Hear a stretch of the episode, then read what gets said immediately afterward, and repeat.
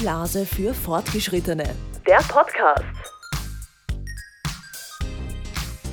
Herzlich willkommen zur heutigen Blasenfragerunde. Heute mit Dr. Dara Lassar. Die Frau Doktor wird uns heute eure Instagram-Fragen beantworten. Da sind ja einige reingekommen. Ich würde sagen, wir starten gleich los mit der ersten Frage. Können übrigens auch Chlamydien Blasenentzündungen auslösen? Eine Chlamydieninfektion gehört unbedingt behandelt. Chlamydien können Unfruchtbarkeit auslösen, Chlamydien machen starkes Brennen. Manchmal liegen, wenn Chlamydieninfektionen vorhanden sind, auch äh, andere schlechte Bakterien in der Scheidenflora vor, die wiederum die Entstehung von Harnblasenentzündungen begünstigen. Also insofern könnte man die Frage mit Ja beantworten. Ich glaube, es ist einfach sehr schwierig zu wissen, habe ich jetzt Chlamydien oder habe ich jetzt Blasenentzündung. Und da würde ich ja sagen, zum Arzt gehen, eine Harnkultur anlegen lassen und dann, wenn man sich noch besser durchchecken lassen will, dann bei uns in Österreich zum Pilzambulatorium zum Beispiel. Richtig, es gibt mittlerweile schon Tests, wo man aus dem Hahn die Chlamydien feststellen lassen kann. Dennoch würde ich äh, gerade bei einer Frau zu einem Abstrich äh, raten, wo eben aus der Harnröhre, aus der Scheide und aus dem Muttermund ein kompletter mikrobiologischer Status abgenommen wird. Und äh, das dauert einige Tage, bis man dann ein Ergebnis hat, aber dann hat man wirklich Sicherheit und würde da nicht herumspielen und nachdenken und grübeln, habe ich Chlamydien oder habe ich Blasenentzündung. Also wenn man einen ungeschützten Sexualkontakt gehabt hat, ähm, gehört es wirklich getestet. Ich habe das früher so erfahren, dass ich als Frau überhaupt keine Symptome gehabt habe, was Chlamydien betrifft. Und der Mann aber schon, der hat dann Brennen beim Urinieren gehabt. Ja, es ist möglich. Also ich erlebe viele junge Männer mit starken Brennen.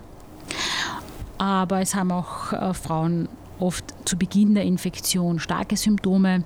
Dann kann es aber sein, da haben Sie recht, dass sich, die, dass sich der Körper dann an die äh, Infektion gewöhnt und ein bisschen die Beschwerden dann weniger werden mit der Zeit. Und das ist durchaus auch gefährlich, weil das dann herumgetragen wird so. Die Pille ist auch ein Riesenthema überhaupt bei mir in der Blasen-Community. Ist es wirklich so, dass die Pille für Scheidentrockenheit verantwortlich sein kann und dass sie auch die Scheidenschleimhaut reizen kann? Also hier ist noch relativ wenig erforscht. Wir können hier nur von unseren Beobachtungen sprechen.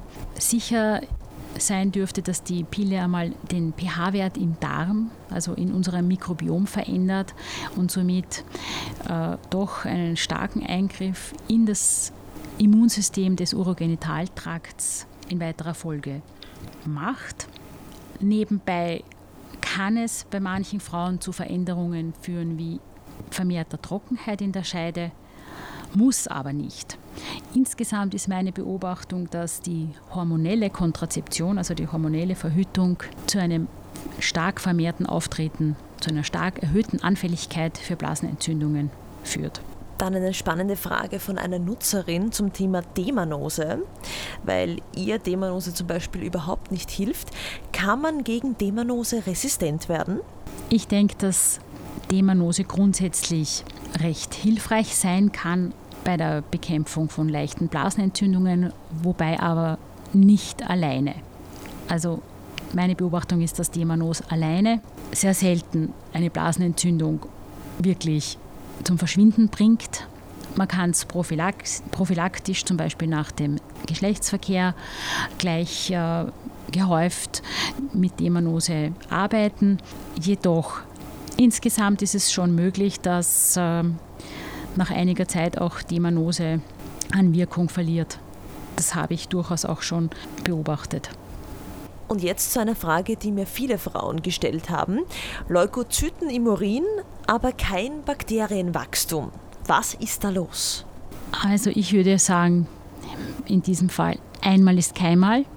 Gerade bei Harnkulturen ist es sehr wichtig, dass man sich nach dem ersten Resultat noch nicht sicher fühlt.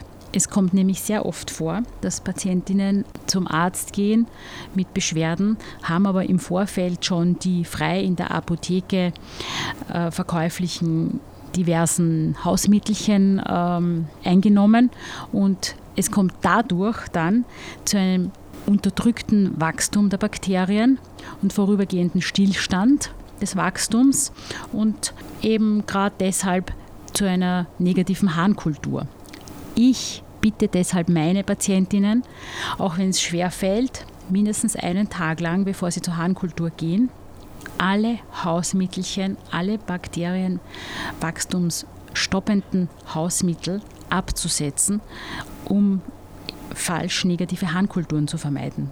So eine Geschichte wie im Fall unserer Patientin gehört ganz genau angeschaut. Es könnten auch noch ernstere Krankheiten im Hintergrund sein. Und mit dieser Frage möchte ich die Blasenrunde abschließen. Eine Frage, die mir ständig gestellt wird. Julia, wie beugst du Blasenentzündungen vor? Julia, wie gehst du bei akuter Blasenentzündung vor? Ihr SOS-Paket gegen Blasenentzündung. Was machen Sie, wenn Sie jetzt akute Blasenentzündung bekommen? Wichtig ist, dass man ein Schmerzmittel zu Hause hat, denn wie wir wissen, kommen, kommt die Blasenentzündung oft zu den ungünstigsten Zeitpunkten, mitten in der Nacht oder am Wochenende und Feiertag. Also ein passendes Schmerzmittel ist wichtig. Dann ausreichend bakterienwachstumsstoppende Substanzen. Da gibt es äh, Präparate mit Meerrettich und äh, Kapuzinerkresse. Da gibt es Preiselbeerhältige. Ich würde auch äh, hochdosiert, wenn möglich, Knoblauch probieren viel Blasentee trinken, schlafen, Wärmeeinwirkung auf Füße und Unterbauch, gerade wenn vorher eine Unterkühlung stattgefunden hat und natürlich wenn Fieber auftritt oder starke Flankenschmerzen, trotz allem sofort zum Arzt oder ins Spital.